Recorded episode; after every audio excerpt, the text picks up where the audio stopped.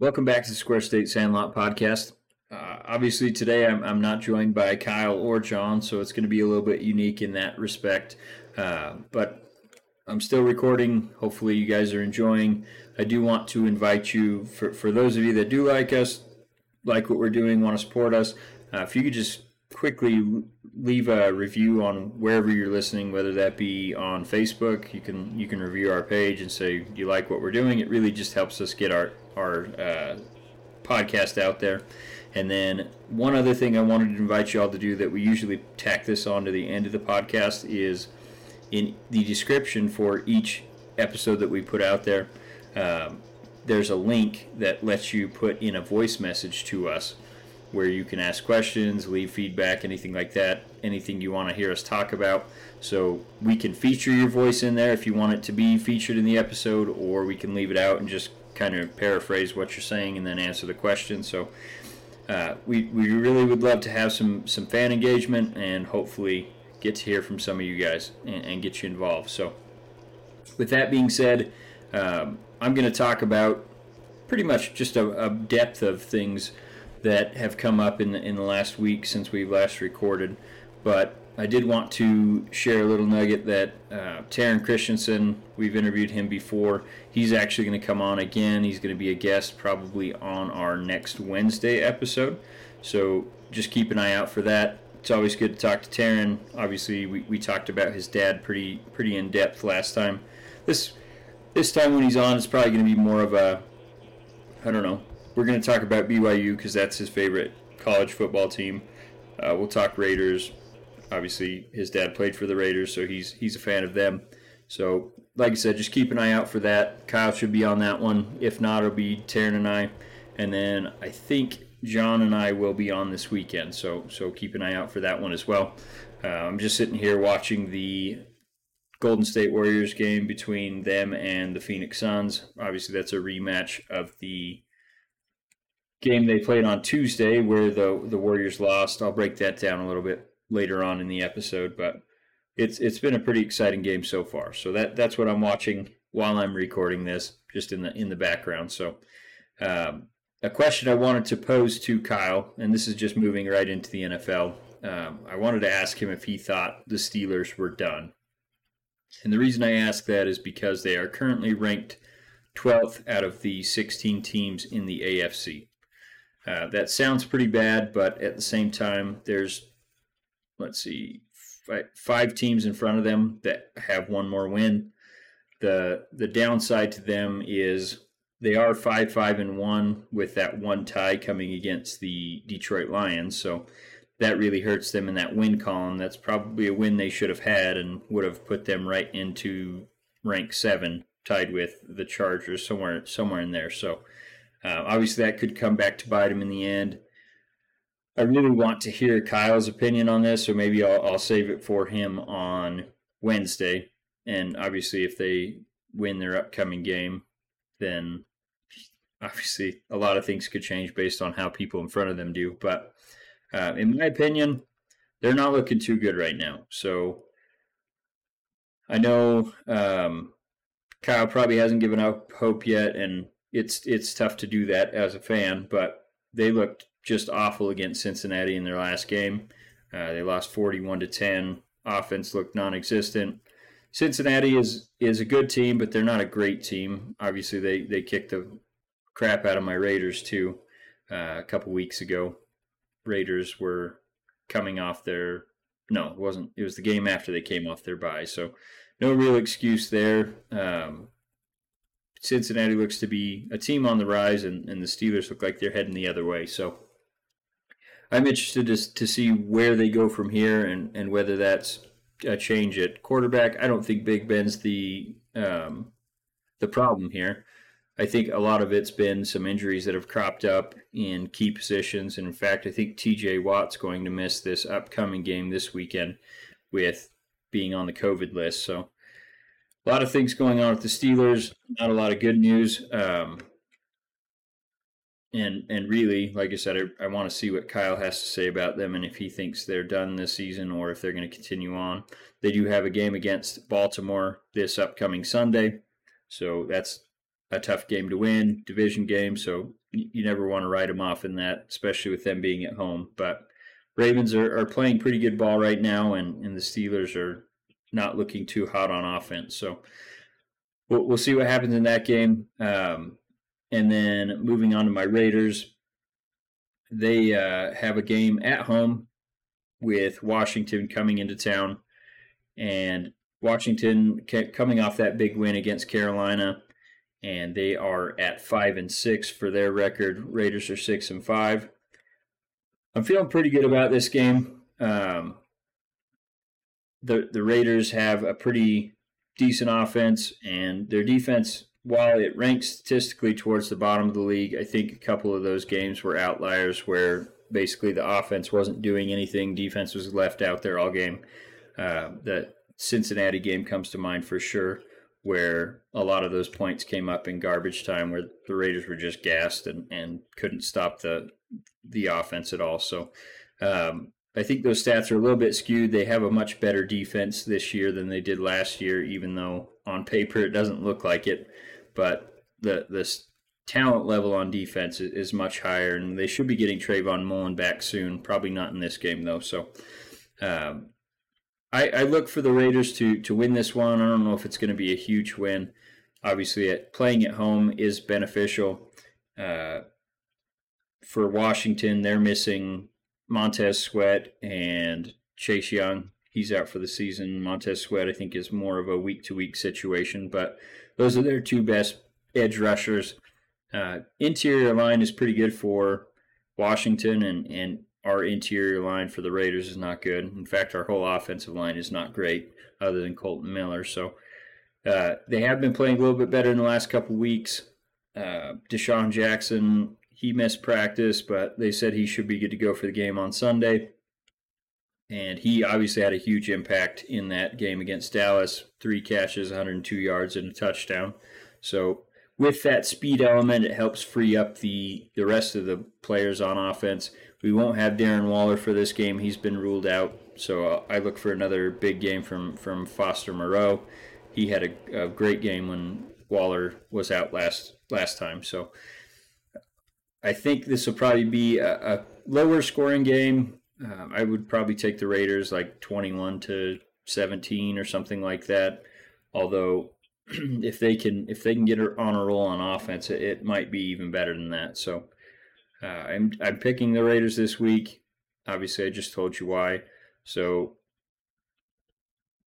I I'm curious to see how they do, just because they haven't played consistently at all this season. They they won those first three games, but even in those first three games, they weren't playing well. They were just doing enough to to get those wins, and then obviously, since they were in three and zero, oh, they're now they've they went three and five in that stretch. So total record coming to six and five. We'll see what happens with with that going on. Um, speaking of the Raiders, the reports coming out from from Las Vegas this week were that Mark Davis is not in a hurry to start the coaching search. He he wants to see what Bisaccia does with the rest of the season. Uh, I think he's made it pretty clear that it's playoffs or bust for a lot of the, the staff and players on the team right now. So it's it's obviously a, a huge season in terms of what happens next with this franchise. I think they're playing, or I think Mark Davis is playing this very well.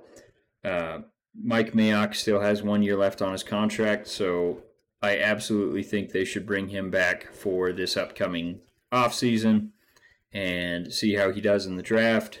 Even even if the the Raiders finish outside of the playoffs, I, I think he should be back on just because if you if you go and hire a GM this late in the process, where scouting's already being done by Mike Mayock and his staff, it's going to put you behind the eight ball because you're essentially having to hire new scouts, hire a new GM, and, and get up to speed with all the players in, in college football.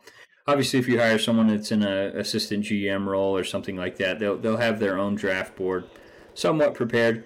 But internally, if you don't want to go through that giant turnover and and going through that you you just stick with what's on board. So I I love Rich Bisaccia and, and I hope that he gets another chance as an NFL head coach, but I don't see him coming back unless it's on a one year contract for next season.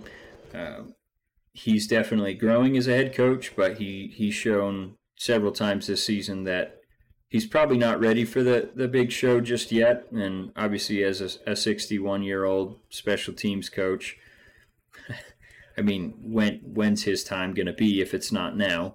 I, I, understand that, but at the same time, some of the decisions he's been making with uh, clock management and then especially going super conservative when, I mean, essentially his job's on the line. So playing I wouldn't say scared, but it, it also it kind of seems like that at some points. Um, several times he's gone for or he's punted in positive territory on like fourth and short. And obviously, if they're not getting it on third and short, I, I understand there's not a high likelihood, but most of the time where he's kicking field goals with on fourth fourth and two or punting on fourth and two, the analytics say go for it and and he's just not been going for it at all. So it's curious decision making. Um, obviously, he's three and three as a head coach right now, so 500 record. That's not going to get you a job um, in the league, to to be quite honest. So he's got to have a, a, nice stretch run. And like I said, I wouldn't be surprised to see Mark Davis, if they make the playoffs, bring him back for one more season and then reevaluate after that. Uh, but Mike Mayock, I, I would for sure pull the trigger on him and just say, hey, this is your this is your last chance. Essentially, make the best of it because outside of the Raiders organization, we don't know how much uh, Jon Gruden had his hands in the draft picks. We just don't. Um, he was the de facto GM, and, and Mike Mayock was there to do the contracts and, and basically whatever John told him to do. And I would really like to see once. I mean, if I had to guess, Gruden was making the picks in the, in the earlier rounds, and and Mayock and his team was pro- was probably making the, the later round picks, and those are typically the ones that have been turning out well for the Raiders in the last season or last few seasons, and the first, second, third round picks haven't been going so well. So. If, if that's true and that's the pattern, then like I said, I'd like to see what Mike Mayock can do with full control over the roster and, and see what he does. If he's not great, then obviously next season you can let him go. Uh, but earlier in the season, where where you can get a new staff instated and all that stuff, where where they can set up and get their college players scouted and, and set up their draft boards and whatnot. Uh, speaking of Washington football team, they obviously drafted Terry McLaurin um, but there were plenty of reports coming out this this week from I believe it was Vic Tafur of the Athletic. He said that had the Raiders not traded for Antonio Brown and given up that third round pick, they would have drafted him, and that was coming from Rich Bisaccia, who is the the head coach of the Raiders at this point. Uh, and that's just devastating to hear because obviously Terry, Terry McLaurin's a hell of a ball player, uh, but we essentially gave up that third round pick to the Steelers and got nothing from Antonio Brown because he was released before the, the start of the regular season. So if if we had not signed Antonio Brown, we we have the chance to have Terry McLaurin because we went before Washington in the draft in that third round and he was graded out as a third round pick. So obviously things could have happened, but the Raiders went well before Washington in that draft in the third round. So, assuming everything would have played out the same way, they they would have had an opportunity to draft him. So that's that's not ideal. But speaking of Antonio Brown, he uh, has a pattern of not paying people that he contracts out to do his work. Um, latest one is is his chef and so when he didn't pay the chef, I guess he owed him like ten thousand dollars or something like that, which is no small amount. Uh, and the chef said, "Well, if you don't pay me, I'm going to let out some information that you don't want to get out." And that information turned out to be that Antonio Brown used a fake vaccination card, gave it to the NFL, was telling everyone he was vaccinated, which obviously that's not a, a good scenario there, but so he wasn't following any of the unvaccinated protocols, any of that stuff. So he just got suspended three games without pay. So that's going to cost him a hell of a lot more than the ten thousand he should have just paid the chef to begin with, and probably would have not had any of this news come out. So um, obviously, not a good situation where you're you're trying to cheat the system. Um, and yeah, obviously, if you if you have someone provide services, pay them. So Antonio Brown's probably kicking himself for that situation going on there. Uh, other news coming out from the NFL we have Christian McCaffrey. He is out for the season, and I think that's pretty much put a fork in Carolina's season. Uh, they were looking to make a chargeback when they signed Cam Newton. He played very well in that first game. Uh, Christian McCaffrey had been playing out of his mind since he came back from the injury and rolled his ankle and is obviously out for the season now. Uh, it's tough blow for the Panthers. It's also a tough blow for me because he is he was the, the first overall draft pick that I, I took since I, I had that first overall spot. And hoping that I can recover and make a, a deep run in the playoffs. Little update on that. I think Kyle's nine and four, and I am eight and five. Uh, that doesn't sound right. Nine and three is Kyle. I just beat him, and then I'm eight and four. So we're both pretty much locked to get into the playoffs in our in our fantasy league. So it'll be interesting to see what happens in that for sure. Uh, both of us kind of on a downturn. I started off seven and zero, oh, and Kyle started off seven. He might have been eight and zero, oh, and then lately we just had rash of injuries and and players that have kind of dipped. So um, we'll, we'll see what happens in the playoffs. We'll, we'll, definitely keep you guys updated on it and and see what you guys think. Uh, still trying to figure out what we're gonna do for the the picks. Whoever has the worst record in the picks is supposed to be doing something, and then whoever has the best record is supposed to be getting a gift or something. So, if you guys have any ideas for that, definitely get them out to us, and we'll we'll be interested to see what you guys have to say on that. So. Moving on to Major League Baseball. Uh, I don't know how many of you follow it, but there's probably quite a, a, few of you that are not happy with what's going on with Major League Baseball right now. Uh, owners decided to lock out the players, and this basically means the the players can't report, they can't come into the facility.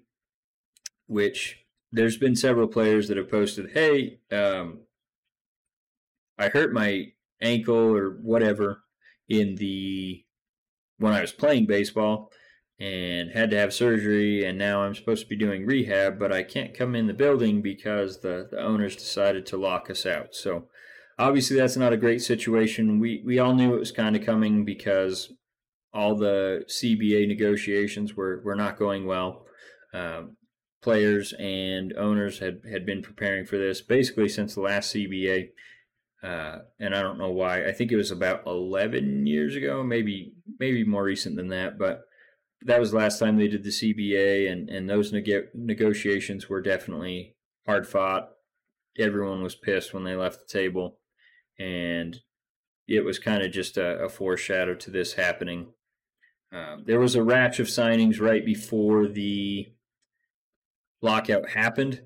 Uh, saw a lot of big big names basically signing as quick as they could because once the lockout happens, there's no more contracts that can be signed, no more trades that can be made, anything like that. So, uh, just a couple of the signings that happened. Uh, Max Scherzer signed a three-year deal worth 130 million with the Mets. I think there's an opt-out after that second season, which that is a crazy amount of money. I think he's that comes out to like 43.3 million annual average value. So I think that's the highest contract in Major League Baseball history if if you go on a per year basis. So obviously a big deal for him and big deal for the Mets getting him. They obviously lost uh, Steven Matz to the Cardinals when they thought he was for sure going to sign with them. Uh, their owner got on Twitter and basically cried about the whole situation because he was so pissed and then kind of just went on a spending spree. He also signed um, Starling Marte from the A's and Mark Canha from the A's to some pretty big contracts. Obviously, I'm happy for those guys, but not too happy to lose them, especially Starling Marte. Canha was one of those kind of glue guys that just he got on base, whether it's getting hit by getting hit by a pitcher or walking, drawing a walk, hitting a home run, what, whatever. Mark Canha was a, a stud of a player. I think he'll do pretty well for the Mets out there. Uh, definitely a, a, much needed boost for them. And then, like I said, Starling Marte, obviously, we traded for him at the deadline last season, and he just tore up the league. Had one of the highest batting averages, if not the highest batting average in the league. Hit some home runs, stole a ton of bases, and really just showed out against the rest of the league and obviously drew up his market and interest. And I believe he got four years and 73 million, might have been five years. I don't know. Lots of money. Uh, Marlins basically offered him three years, 33 million at the beginning of last season, and, and he basically doubled that what he was able to, to get in a contract. So good move by Starling. Like I said, I'll, I'll, miss him being on the A's. It was a short stay, but he was an electric player and, and a ton of fun to watch. Obviously, someone you can get behind easily. Um, the Rangers also made a couple signings. They signed Corey Seager to a 10 year, $325 million deal, and Marcus Semien signed a seven year, $175 million deal. Uh, very happy for Marcus Semien. not so happy that he's going to be in the division because we'll have to play him 19 times a year. And he's one of those Iron Man players that just, no matter what, he's playing in the game. I think he's played 161 games when he was on the A's, like three years in a row. So, very impressive player. Love to see him get paid. Uh, he he only got his one year deal last year, and obviously that was coming off that COVID short season. So just like I said, happy for for Marcus Corey Seager. I mean, I think the Dodgers were expecting to re-sign him, and he left, and and same with Max Scherzer. So they probably aren't too happy right now that the, the, Dodgers, but they did get their guy uh, Corey Taylor back, so consolation prize there, I guess. Uh, question I, I had asked to me was when do I think the CBA will be signed and, and get players back in in buildings and whatnot?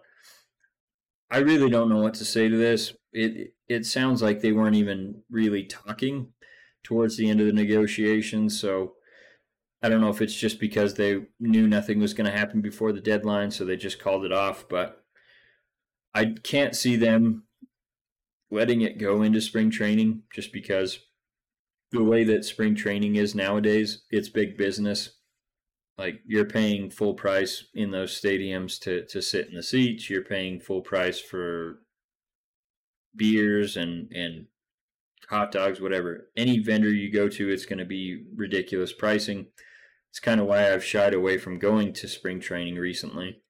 Um, it's going to be one of those back in my day stories, but I remember when you could buy like a an annual pass essentially for spring training, and basically you had this pass, and I think it cost like 200 bucks, and you could go to any game. You just general admission, you show your card, you can get right in. Um, but in the last probably 10, 15 years, I think demand has spiked quite a bit. People going to the Arizona one specifically, that's the one I always go to.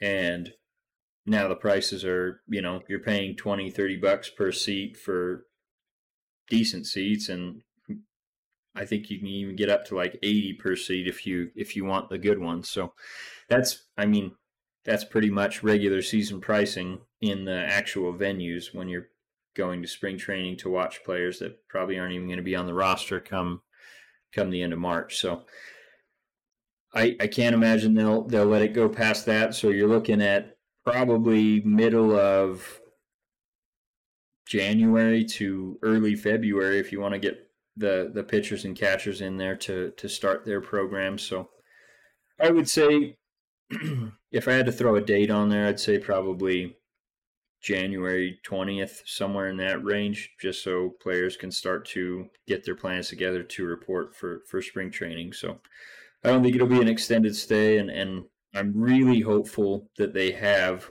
the salary floor instituted where teams are required to spend 100 million on the payroll and I really hope it doesn't come at the cost of lowering the luxury tax because that's like we talked about before that's essentially a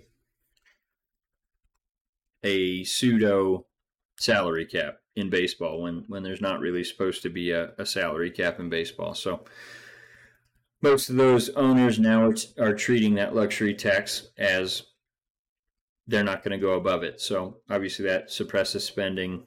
Which, if you're if you're a fan of a small market team, it sounds good to suppress spending, but really baseball doesn't have a parity issue. There's there's constantly new teams going to the the World Series and and winning those things. So I think baseball is set up very well and, and works very well. And the only thing they want that luxury tax for is to, to limit how much they'll pay the players. And since there's no salary cap, they want to institute their own by calling it the luxury tax. So, anyway, we'll move off that. Uh, a couple of news and notes about the the Oakland A's. Obviously, they're my favorite team. Um, the one thing that this this lockout has done for the A's is, is it's prevented them from making any moves really in terms of trades. They're, they weren't going to sign anyone, so it, it's basically just delaying the sell off, which is why I'm hoping for a salary floor. And the reason I say that is because if they have to spend $100 million to, to reach that limit, they they have 11 players right now that are arbitration eligible. Uh, they already reached deals with Chad Pinder and Tony Kemp brought both of those guys back, and then they got Deolis Guerra as well. So those three guys, they basically equal up to about, uh, let's say, six million between the three of them. So obviously those aren't huge moves. Chad Pinder is a utility star. I mean, he can play anywhere on the diamond as long as he's healthy. He he hits well. He's got plenty of pop.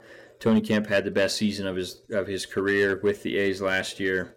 Uh, really forced Bob Melvin to put him in there against righties and lefties when traditionally he's been more of a platoon player where he only faces uh, mostly righties and then they they put someone else at second base that can hit lefties a little bit better than him. So uh, like I said, he, he played out of his mind. If he can continue that, great. He's a cheap option and, and should see plenty of playing time.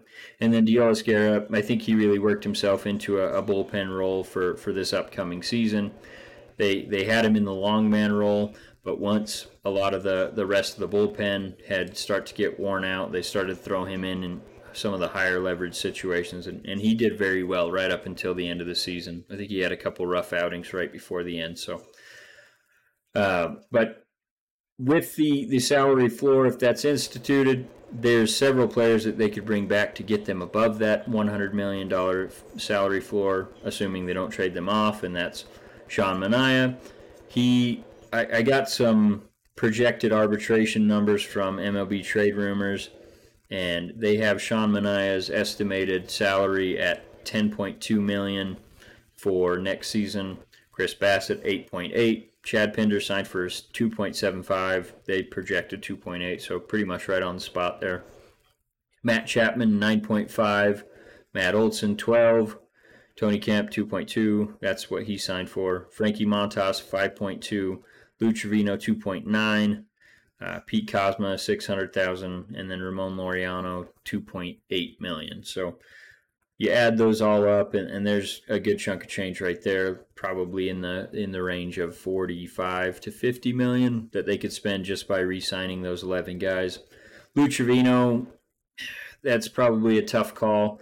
He's so hit and miss on where he actually pitches uh, he'll have stretches where he can't find the strike zone so paying someone like that 2.9 million they I guess they tendered him a contract, so at some point they're going to have to come to an agreement to to pay him either the 2.9 or whatever they bid their their arbitration number at. So um, there's plenty of money to be spent there for the A's to, to hit that number, and, and we'll see what they do. obviously, it all depends on if there's a salary floor instituted or if there's not, then I think you can kiss all these guys goodbye. Uh, Manaea will be gone. They'll trade him. They'll trade Bassitt. They'll trade Chapman, Olson. The only one they might actually hang around on or hang on to is Matt Chapman, and that's because he's had two rough seasons in a row. Uh, his value is probably the lowest it's ever been. But if there is no salary floor, they're going to trade away Sean Murphy. They're going to trade away basically anyone with any value and probably not try to compete this upcoming season because you've got teams in the division such as the Rangers and Angels spending money and Houston spending money. So Mariners are spending money and they played very well last season. So it, it's looking increasingly likely that the A's will be the, the worst team in this in this division for this upcoming season. So not great news, but is what it is. So um, one thing I forgot to mention at the top is wearing this Wyoming hat. The Wyoming Cowboys basketball team, men's basketball team, is seven and zero oh to start the season. So pretty impressive stretch for them. I haven't got to watch any of their games yet, just because not a lot of them are televised, and a good chunk of them have been like middle of the day, 2 p.m. things like that. So uh, hoping to to actually catch a couple of these upcoming ones, and uh, they've got one playing against University of Arizona, which is typically a very strong college basketball team. So that should be a, a pretty good barometer to see where they're actually at as a, as a team, if it's real or if it's just because they haven't been playing too many good teams. And yeah, we'll, see how they do. Uh, the Warriors game just wrapped up, and I'm not going to spoil too much about it because John will want to talk about it on Sunday. But they played very well today, much better than they played in that first game against the the Suns. So, uh, t- speaking of the Warriors, they did beat the Clippers again, and then they lost to the Suns in Phoenix on Tuesday evening. Uh, Devontae Booker, no, not Devontae. He's the running back. Let me. Why is his name slipping me now? Is it Devin? Devin Booker? Yeah, it sounds right. He he got hurt in the first 15 minutes or so that he played, and came off with a a hamstring injury and the Warriors really couldn't capitalize on him missing. Uh, they really played sloppy. Had 23 turnovers in that game, and Steph Curry, I believe he only had 12 points. They were playing just smothering defense on him, and, and none of the other guys were really shooting well enough to to back that coverage off of Steph and focus on someone else. Uh, but despite all that, and and really not playing that well, they only lost by eight and it was in Phoenix. They held the Sun, or they were held uh, to under 100 points for the first time this entire season. So had a pretty good stretch where they were scoring over 100 points. Had they been able to uh, protect the ball a little bit better in this game, they probably would have had a decent chance to win it. But that's obviously can't go back and, and change that now. And unfortunately, this is a, a problem that seems to pop up quite a bit for the Warriors every season. In even when they were in their stretch run of, of you know four championships in five years or six years, whatever it was. Um, even when they were having those runs, they were having issues turning over the, the basketball. So I I think that tends to just pop back up all the time and Kerr has to remind them, hey, you know, I love the aggressive play, but let's turn it tune it back just a little bit so we're not turning the ball over and giving the other team extra possessions. And played a lot better tonight, and just still turn the ball over, but not as much. So we'll we'll talk about that more on on Sunday when when John's on. Uh, some other good news about the the Warriors: Klay Thompson and James Wiseman were sent to the Santa Cruz Warriors a couple days ago to to get some more practice time in, and then they were recalled to the to the NBA team, and they are both getting very near to returning. In fact, I wasn't watching super close because I'm recording this, but several times they were pointing the camera at Klay, and I I would guess he'll be back in the next week or two, uh, just based on the full clearance for for five on five practice, and obviously getting sent down to get more practice in with the Santa Cruz Warriors. So that's, I mean, they're really ramping up his his practice time right now and, and getting him ready to to get into an NBA game for the first time, and I think it's been like 900 days. So good for Klay, good for James. I, I really excited to see how they get them into the rotation and, and how they're going to use them and, and really just I'm to be holding my breath every time Steph or Klay gets on the court just because of what's happened the last two seasons with him getting those fluke injuries. So, lastly, I wanted to talk about uh, college football, and really, it's just been crazy the last week or so. Uh, you had Brian Kelly; he has left Notre Dame, and is headed to Louisiana State and getting paid a, a, hefty sum to go there. So obviously, it's tough to fault him. I really haven't seen any coaches leave Notre Dame. That's more of a, a destination place where you want to be. But I mean, it's tough to fault him. Like I said, nine years, ninety-five million. I I'd have a hard time turning that down too. So the only thing that I want to say about him is he he called the players in for a seven o'clock, seven a.m. meeting, and basically took three minutes to say, "Hey, I'm leaving. Sorry. See ya." And, and that was about the depth of the conversation. So pretty weak meeting. Obviously, the guys were probably having to be in there right after that 7 a.m. meeting for for weightlifting and and practice or whatever they had going on. So not a huge loss to, to bring him in for that, but man, if I would have been in that meeting, I would have probably just said, I think that could have been over text because, yeah, there wasn't much much to that meeting. And then when they announced him at the LSU basketball game, they, they gave him a mic at halftime, I believe it was, and, and he said hi to everyone, and he's so excited to be there, and even busted out a uh, fake Southern accent that apparently he's been working on in the last couple days. So he's been there a day and he's already got a, a fake Southern accent. So very interesting, very interesting fella. Um, the other news Lincoln Riley announced that he's leaving Oklahoma for USC, and this has set off a, a chain reaction. Uh, Spencer Rattler was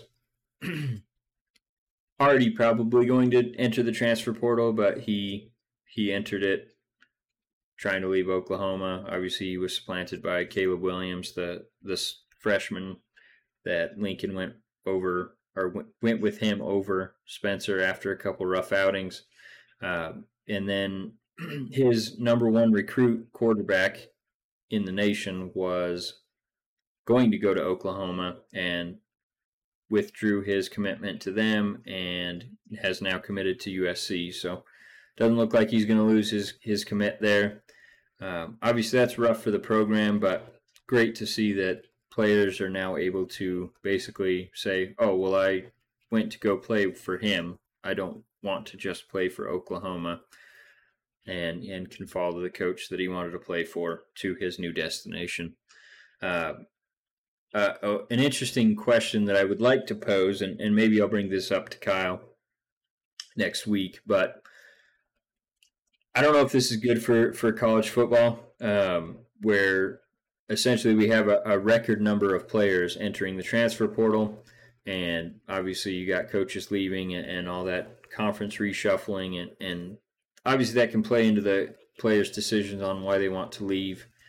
I think there's a bit of an argument for closing that transfer portal um, during the season. I feel like if you commit to a university, you can at least ride out a full season with them where you had plenty of players that. Let, let me just give you an example. Utah, which shout out to Utah, they just beat Oregon in the Pac 12 championship uh, and really just dominated them in the the game against them previously and then this game as well. Uh, number 10 or they beat them 10 to 38 was the final score. So impressive there.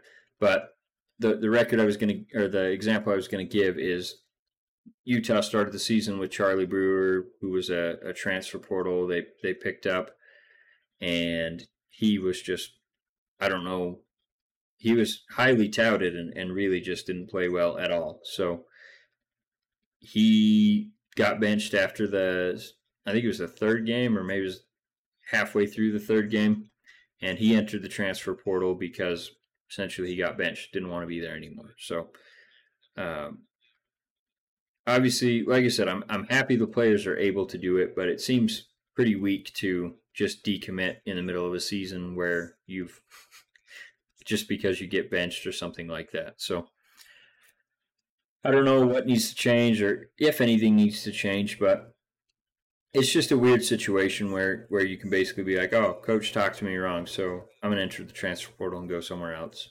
Um, it's just I don't know. It doesn't seem to have degraded the the product at all because you've still got records amount of people watching college football, but I don't know. It just seems to really dismiss the notion that it's it's an amateur sport essentially and like I said, these players are now getting paid through NIL, uh, name, image, and likeness. They can benefit off that, but they're still not making any of the money that they're they're giving to these crazy this crazy amount of dollars that they're giving to these coaches. Like, I don't know.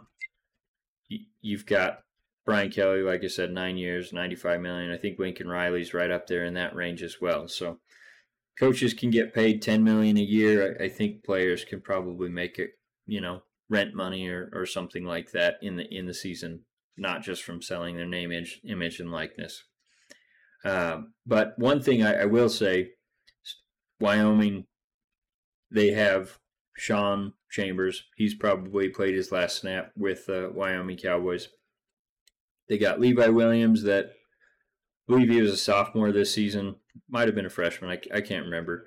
I don't think they counted last year against him, so he's probably still a freshman. Um, he's played well at times, but I don't think he's the the answer at quarterback. And you've got all these transfer portal quarterbacks, and you would think that Craig Bohl, with the the record of having Josh Josh Allen going to the NFL. You would think he's got some pull with some of these recruits, and he can maybe get a, a higher tier quarterback to come to uh, University of Wyoming in hopes that he can go to the NFL as well. So I I think he's really got to hit that transfer portal and see if he can bring a, a higher level quarterback to the program. Even if it's a junior or senior, I mean, if you can get him for one year until Levi Williams is ready, get him and and Bohl has shown when he has, I mean, I think any any college coach, if they have an NFL caliber player or NFL cal- caliber quarterback, can win. But that's been the only way that Craig Bohl has won at Wyoming is when he had Josh Allen. So I think what UW needs to do is force Bohl to renegotiate his contract and and basically put more pull back on the base salary put more incentives up there so he can he can still make what he was going to make if he wins X amount of games. Because quite honestly, he's the highest paid coach in the Mountain West Conference, and we've talked about this. And he's just not winning games. You, you don't pay someone more than anyone else in your conference to not win championships, and and that's got to be the goal. And and quite honestly, he's fallen quite short of that. So. Uh, I, I do like Craig Bohl. I think he's a good coach, but I think he's been quite stubborn with with his offensive uh, coordinators and, and opening the playbook and, and getting the team to, you know, really just stretch the field.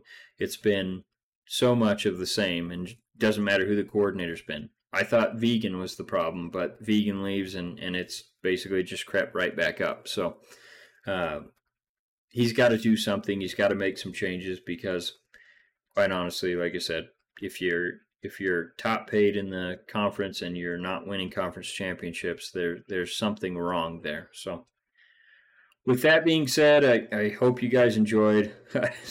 Mostly just me rambling, but uh, we should have John on Sunday, and then, like I said, watch for for Taryn.